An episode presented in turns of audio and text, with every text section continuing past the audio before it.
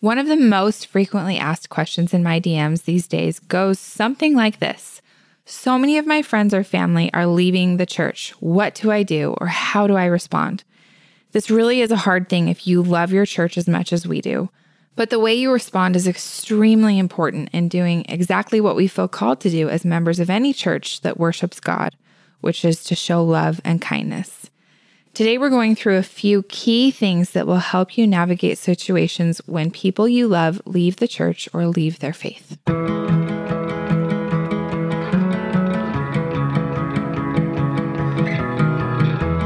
So I do these Sunday spiritual Q&As on Instagram on Sunday. I've been doing it for a few months now. And I always think it's interesting when certain questions are asked over and over again. And so one question that keeps coming up is something along the lines of, what do I do when my friends or when close family members or when so many people are leaving the church? And I think this is not just us, like overall in general, organized religion and numbers of membership is down across the board especially since the pandemic, and people stopped going to like church buildings as much. So we're not going to talk so much about the need for organized religion or, you know, why that's necessary or why we believe in that or anything like that. We're really going to talk mostly about what to do when someone you love leaves the church that you belong to or their faith in general. And this actually happened. I mean, it's happened a lot to both Neil and me, but I kind of was faced with this situation a few months ago. I was at Target and just shopping. I think it was, it had to have been like Easterish or something. I was shopping, I think, last second for some Easter supplies. And I saw someone who I recognized, her face immediately. And she had been going to church with us for a few years. And I had even seen her frequently in the temple. I said, "Oh, hi." And I said her name and walked over to her and started talking and said something about, "Oh, I guess I just haven't seen you guys lately." And she said, "We left the church." And I kind of felt like I was a deer in headlights. Like, I didn't know what to say. I didn't want to say the wrong thing. I didn't want to offend her. I wanted her to feel loved. I wanted her to feel like I still wanted to be her friend. But I very much was caught off guard in that moment. And I said, and this was not the right thing to say at all, but I was like, "Oh, I'm sorry. I hope I didn't offend you." And she said, "No, I'm not offended." And for whatever reason, because we were in a public place, I didn't feel like it was the right time or place to say why, like ask her why and show that I cared or whatever. But I just kind of tried to fumble into a different topic and continue the conversation and be warm and friendly and loving. And that was that. And I walked away, and I don't know what I could have done better specifically in that exact scenario, but I've thought a ton about it. And I've thought a lot about it too, as people have asked me, what do I do, or what to do about so many people leaving, or what do you do when someone leaves? So what are your initial thoughts, Neil?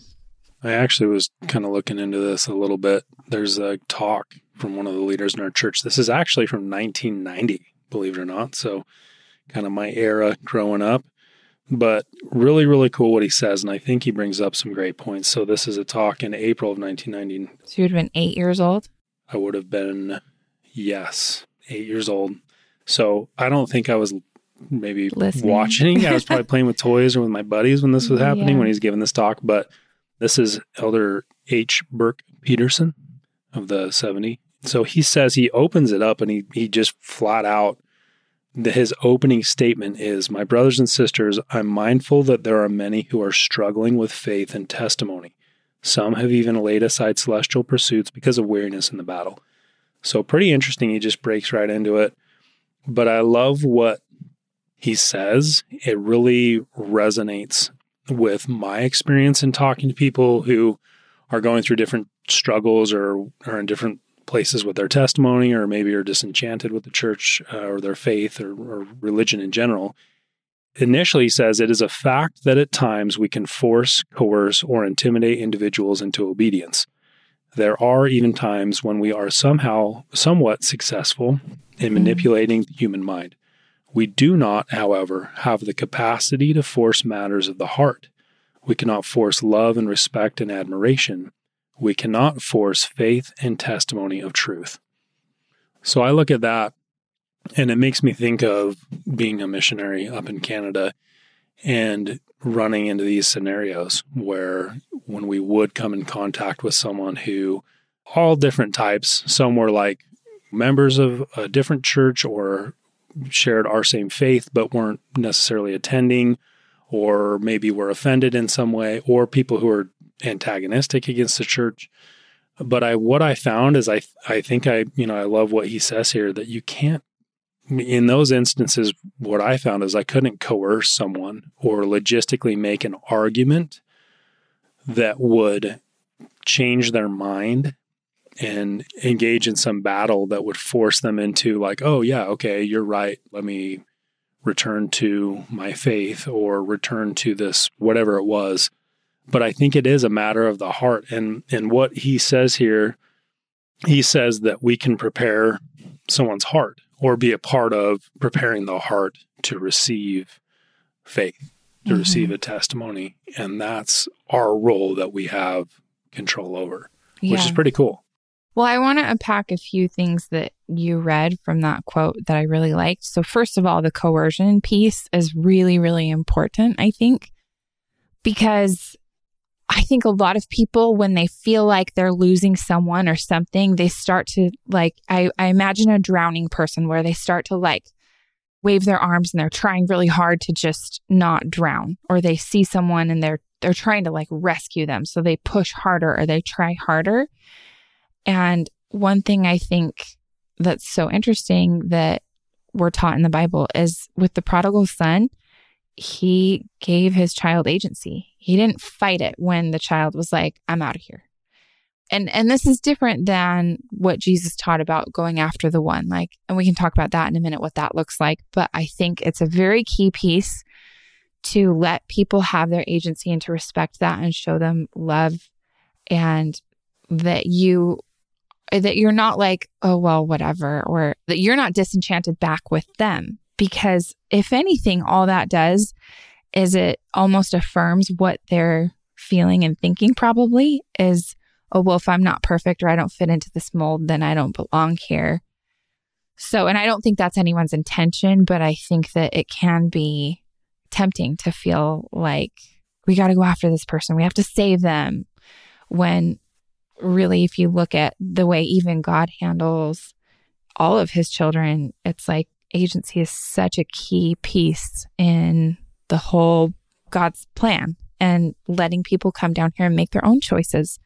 So I think that not falling into that temptation of trying to like guilt someone or coerce someone or like testify to them enough to get them back. I think that's one thing that's important. And I've watched people that I love who have gone through heartache with trying that with the best of intentions and it doesn't work, you know, and then learning from that and then being really open with me about, hey, I tried this and it wasn't the right thing. It wasn't the right path. And I have done things differently in later on down the road with other people. So I think that's important. But I also think going after the one where Jesus had the 99 and he went after the one, I think it actually can look a little bit differently than maybe what you would think, where it's like, go after that person, try to get them back. I almost think in a sense, it's more like go after that one person with love and just show them like an increase of love, an increase of kindness so that they feel like you still care about them, even if they're not a tithe paying, calling, contributing person to your congregation, that you still care about them. And one of our first episodes, episode 4 of this podcast, was with a girl named Kenzie Elizabeth, and she talks about millennials and Gen Z people leaving their organized religion or leaving faith and how she decided to come back. And one of the things that I thought was so interesting was she said, and I've heard this many times, she said, nobody cared. Like, these people who supposedly cared so much about me when I was involved, when something happened where she felt offended and she left, she was like, I couldn't believe that, like, nobody reached out. And I've read other people's Facebook posts or things where they've kind of openly shared their leaving the church or leaving their organized faith or religion stories. And that's a common thread, right? I read people who are like, wow, this community that supposedly is so loving, or they supposedly cared about me so much, once I decided to leave, nobody even asked me why. And I don't think that's because people don't care. I think it's because people feel like I felt in Target, where it's like, you don't want to say the wrong thing. You don't want to come off as pushy. So I think it can be a lot of things, but I think sometimes just asking people like, hey, tell me about what happened. Tell me about why you left, or why you feel called in a different path, or why this is now your path, or whatever. I think people appreciate oftentimes that display of caring, like genuinely, sincerely caring. And we've talked about that too with the book that we love, Leadership and Self-Deception, where if you treat people like a person and not just an object, you get so much farther. I think, and that's actually one of the points that's made in this talk by Burke Peterson. So one of the first things he says, he's talking about the home. He says, your home, if your home is a home where the family members are loved unconditionally, regardless of behavior, then your home will have a spirit of warmth that will prepare the heart to receive the testimony of truth. He goes on to say, first look for the good in each person and mention it in a sincere and consistent way. It is amazing how hearts can be softened, testimonies implanted, and relationships improved when we begin to give a daily portion of heartfelt appreciation.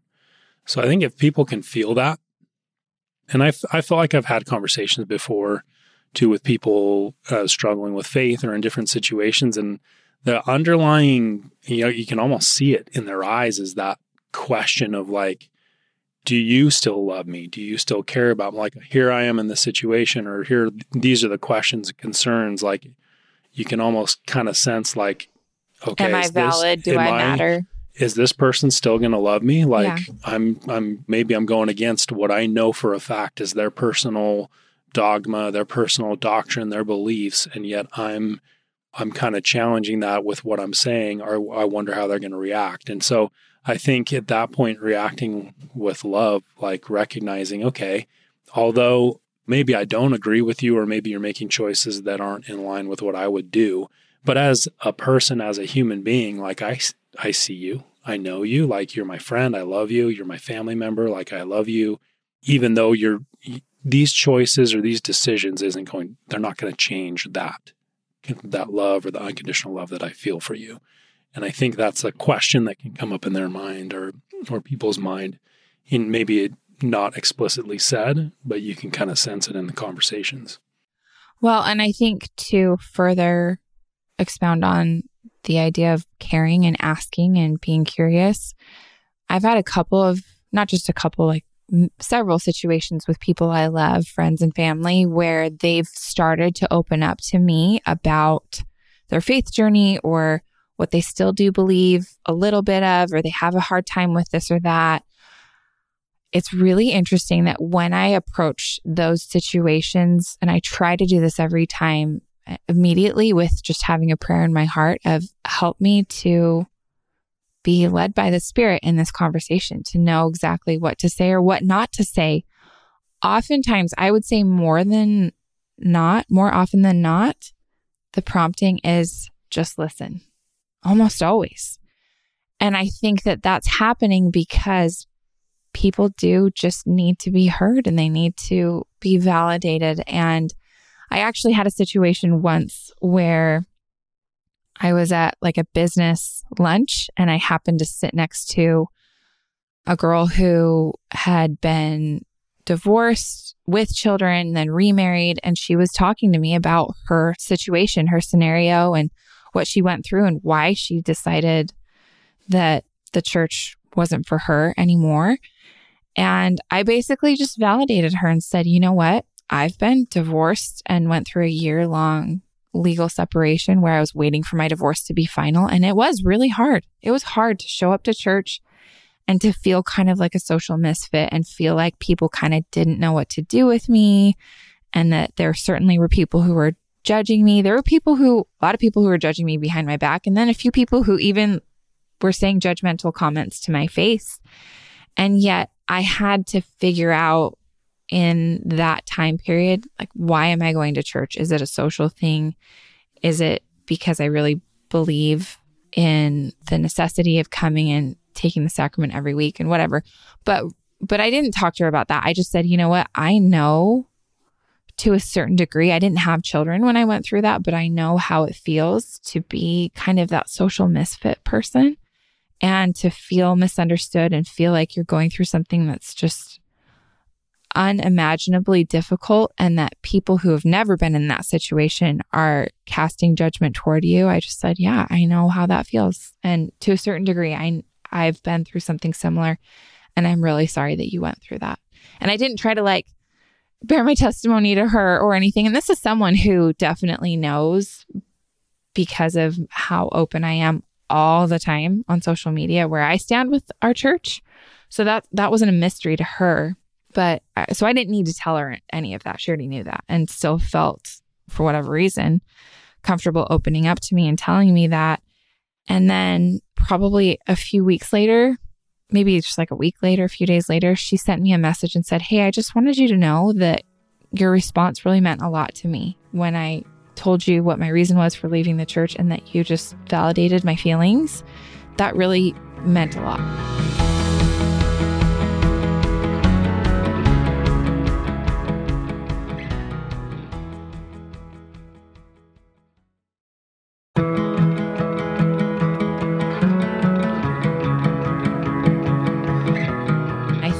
A lot of times people just want to feel that way. They don't want to feel like it's us against them. And I think that that's one of the ways that Satan loves it. He loves to make it feel like we're in the church and then there's the people that are out of the church or whatever. And it's like these dividing lines. And ironically, the whole reason why we're going to church is because we all need to be saved. We all need a savior, and that's why we feel compelled to go to church.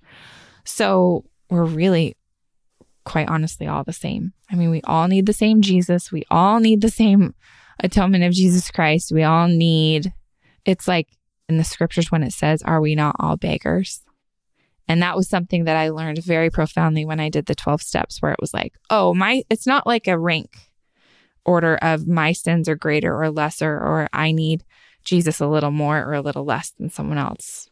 We're literally all the same as far as we're all totally unworthy unless we have a savior to help us. Or even if you don't believe in Jesus, we all need God equally. We're all like less superior than the superior being who created all of us. It's really not so much an us against them thing. It's very much more we're all just the same. Whatever path someone else is choosing is really only their own. That's up to them. And even people who are married, I mean, I get that question a lot too. Like, I'm so tired. My husband doesn't want to go to church anymore. Or he's not invested in this, or I'm the only one and I'm dragging him along. And I've written many posts on Instagram about how salvation is individual. It's not actually a race, a couple's race to the finish line. It is still, even when you marry someone, it's still a very personal, individual thing. And that was a huge differentiation for me in being able to break off my codependency with you and just say, this is Neil's journey. If Neil chooses to live in addiction instead of recovery for the rest of his life, that's on him. And he gets to answer to God, and he gets to also live with how much peace he has in his own life because of whatever choices he's making. But that's not my job to be in charge of that or judge that or tally or anything like that. And I found so much peace and happiness once I just let go of that feeling of needing to control where you and I were both at with our spirituality or worthiness or whatever, it was like, oh, it's not my job. It's not up to me to judge you. And that is a freeing thought with everyone, to look at anyone outside of yourself and say, it's not my job to judge you. It's only my job to love you. And that's like consistently taught over and over and over in the scriptures. Yeah, I love that. And I think there can be sometimes, and I don't know how it is for everyone, but I think sometimes there can be a feeling of like, oh, it's like, this is up to me. Like I'm the only contact that this person has with faith or spirituality, or I'm kind of like the spiritual friend, and this overwhelming sense of it's just me. But I think I've even in serving in like our ARP addiction recovery program, 12-step meetings, like I'm a facilitator. So we'll try and reach out to people and talk to people who are new in the program or going through hard times. And I think that can be overwhelming. Like, oh, I'm the one who has to go in and save this person. Like there can be a temptation to feel that. So early on when I started in that role, I had a very clear, distinct impression and almost like a phrase that came to me. And it's like, it's not your work. Like, This is my work. More or less, you're just an instrument. You have to be willing and have to follow what I tell you to, but you're just the instrument. That's it. It was almost freeing to hear that. I'm like, oh, okay, the burden's not on me. I'm not the one out here I didn't perform the atonement. It's not through my grace that this person is saved. It's through the grace of Christ, if you're a Christian. And so knowing that, I think it can take a lot of that, seeing it in the right way can take the burden off of, I don't know, your back, so to speak, and be like, you know what? I just need to be willing to listen and follow promptings of the Spirit and love this person unconditionally. And that's it. I don't need to complicate it and feel like if I don't do this, then it's all on me. I think of my mom too, so my mom's story is kind of interesting. She grew up with a dad who was a member of the Church of Jesus Christ, but was completely not active in the church. And then a mom who is not religious at all in any way, and she still is not. So my mom was baptized, I think, by an uncle one time when they were visiting Utah. And so she actually had been taken to primary. My grandparents would take her and my uncle and drop them off on Sundays to primary. And then they'd go have breakfast and then go pick them back up. It was kind of like a free babysitting service from what I understand. And my mom and her brother loved it. Like they went to church, they enjoyed it. They had a good experience. And then she was baptized, a member of the church we go to, when I think she was 9 and her brother was 8. So it was a little bit older than typical baptism age, but right around that time that most people in our church, if you grow up in the church, you get baptized. So anyway, by the time she was 12, her parents said, okay, now it's up to you. If you want to keep going, you can. If you don't want to, that's fine. So she stopped going. But because she was on the church's records, she was reached out to quite often growing up. Like people would invite her to activities. They would invite her to come to things. And for most of the time she declined. I think she did have a little time in high school where she started going back a little bit, but it wasn't a super consistent thing. And then her second year, so not her freshman, but her sophomore year of college, her freshman year, she went to school at a community college close to where she grew up in Seattle. But then, within a couple hours, but then her sophomore year, she ended up randomly going to Dixie State College, which is now Utah Tech University, I think is what they renamed it. But anyway, so at the time, Dixie College.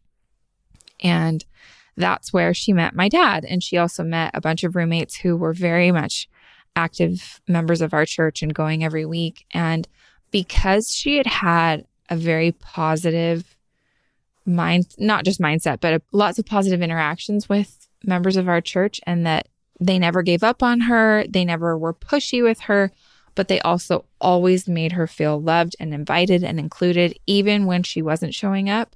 She had a really positive association with our church. And so when the timing was right, it was she felt comfortable going back. And I think that sometimes it can feel like, well, I don't want to be annoying, and you don't want to be like overbearing and like pushy with people. But I also think sometimes all it takes is just making someone feel loved and invited and not giving up on them.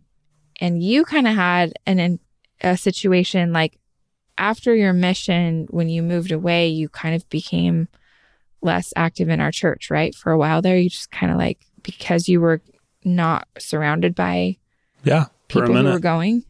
Like I moved up, I was living in Salt Lake and I moved up to Ogden for work. It was just closer to where I was working mainly. And I was single at the time. And so I think it's easier to kind of fall through the cracks a little bit. So I think that people at the congregation or the ward that I was going to assumed that I was going to church up in Ogden. And I kind of was just hanging out. And the people in Ogden didn't even know to check on you. No one knew me because I never went to church up there. So it had been it was maybe a couple of months. And it wasn't a great time of life for me. I mean, it was, as far as like, we've talked a lot about my addiction, and that was like a low point in my life for my addiction. And I just wasn't in a good spot. But I remember being with my friends and kind of hanging out on a weekend, in general conference, which happens twice a year in our church, it was coming up that weekend. It was going to be October conference. And there's always this one session for that time, they call it priesthood session. So it's just for the men. Was that night, it was a Saturday night. And one of kind of a friend was like, hey, I'm going to go to priesthood session. Do you guys want to go, or let's go? I don't even know if he asked or whatever happened, but somehow there was an invite. And I was like, okay, I was down from Ogden. I had kind of my clothes packed for the weekend. And I think I'd packed a shirt and tie at my parents' house or something. So we went, and that general conference, that priesthood session happened to be everything that I needed to hear. Like every single talk I felt was directed specifically to me and for me. And I just had a really powerful experience. And I walked out of general conference or that session knowing pretty well like what I needed to do to change my life and to get out of situations that I was in and at that time. And then through the next week or 2 weeks, I was able to make some of those changes and make adjustments and basically go in and start talking to my bishop again. And it put me in the right direction. But it all came down to a very subtle, simple just invitation. Like, hey, do you guys want to go? Do you want to come to this? And I think that sometimes it feels intimidating to throw out those invitations. I mean, you and I both have had assignments where we're in our church. I think it's really cool. We have like a buddy system kind of called ministering, where you're supposed to check in on people and kind of be their person, so that they know who they can call in an emergency, or they feel connected and somebody's always watching out for someone else, and you do it in pairs. And so Neil and I have both at times been assigned to people who are not going to church anymore. And I think sometimes it can feel intimidating to check up on those people because you don't want to be annoying. You don't want to be that person that they're like, leave me alone. Haven't I shown you I don't want to go to church? But I actually... like in talking offline about this in preparation for this topic, you and I kind of agreed that I think sometimes all people need is a subtle invitation, like a, hey, no pressure, but we'd love to have you.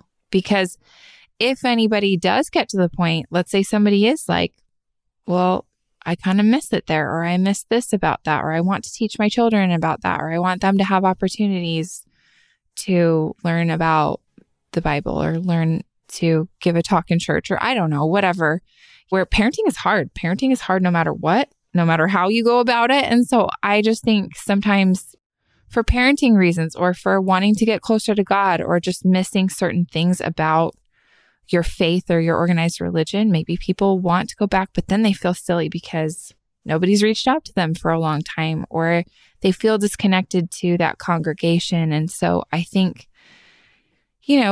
using the Spirit as a guide to just feel that out. Like, does it feel right to make this invitation, or does it feel like maybe just Kind of like when I said earlier, during some of those conversations where someone's opening up, that there are times when you might feel prompted to say certain things. And then there's other times where you just feel like, no, just listen. And I have had like promptings in certain situations where we've talked to friends who their faith is kind of going offline or off-road for a while, and kind of just saying to them like, hey, I promise you that if you make this effort, that God will match that effort. I've said that a couple times to friends who later on are like, wow, you said that. And it was when I needed to hear it, kind of like you're saying, you got that invitation and then you ended up hearing all these talks that touched you.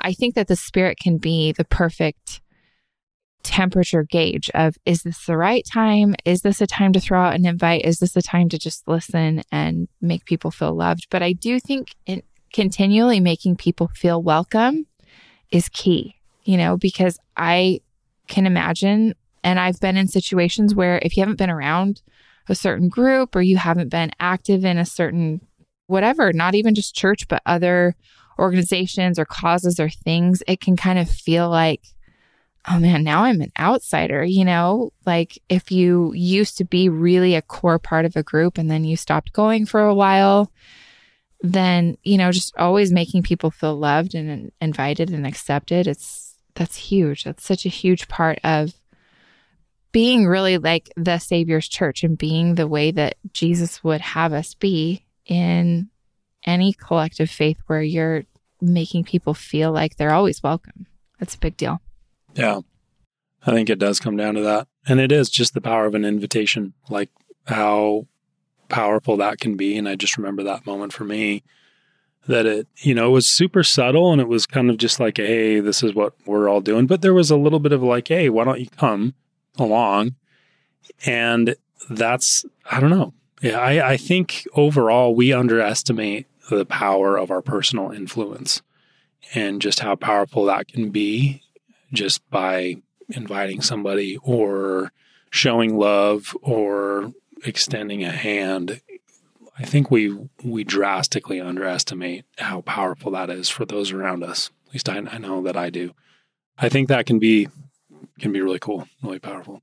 So just to wrap up, I think some of the key things to remember are to give people their agency, to allow them to choose, because all of us are free to choose, especially if it's an adult. Like, it's a little bit different if it's a child who's in your home who you have influence over and their children. But even at that, like our favorite parenting book, Christlike Parenting, talks all about not using coercion, but just using love to instruct and invite your kids to hopefully live the kind of life that is bringing you happiness. But anyway, that key part of agency is, I think, really, really important. And then asking and caring, and asking in a way that just shows love and concern and wanting to validate and wanting to listen and care is really important. And not having an us versus them mentality of like, oh, well, now you're in that bucket and I'm in this bucket, but really, like, we're all the same. And then just continually inviting and making people feel loved. And if they ever do want to come back or want to be some part or a small part or a whole part of what we're doing, that they always feel loved and welcome and invited to come back.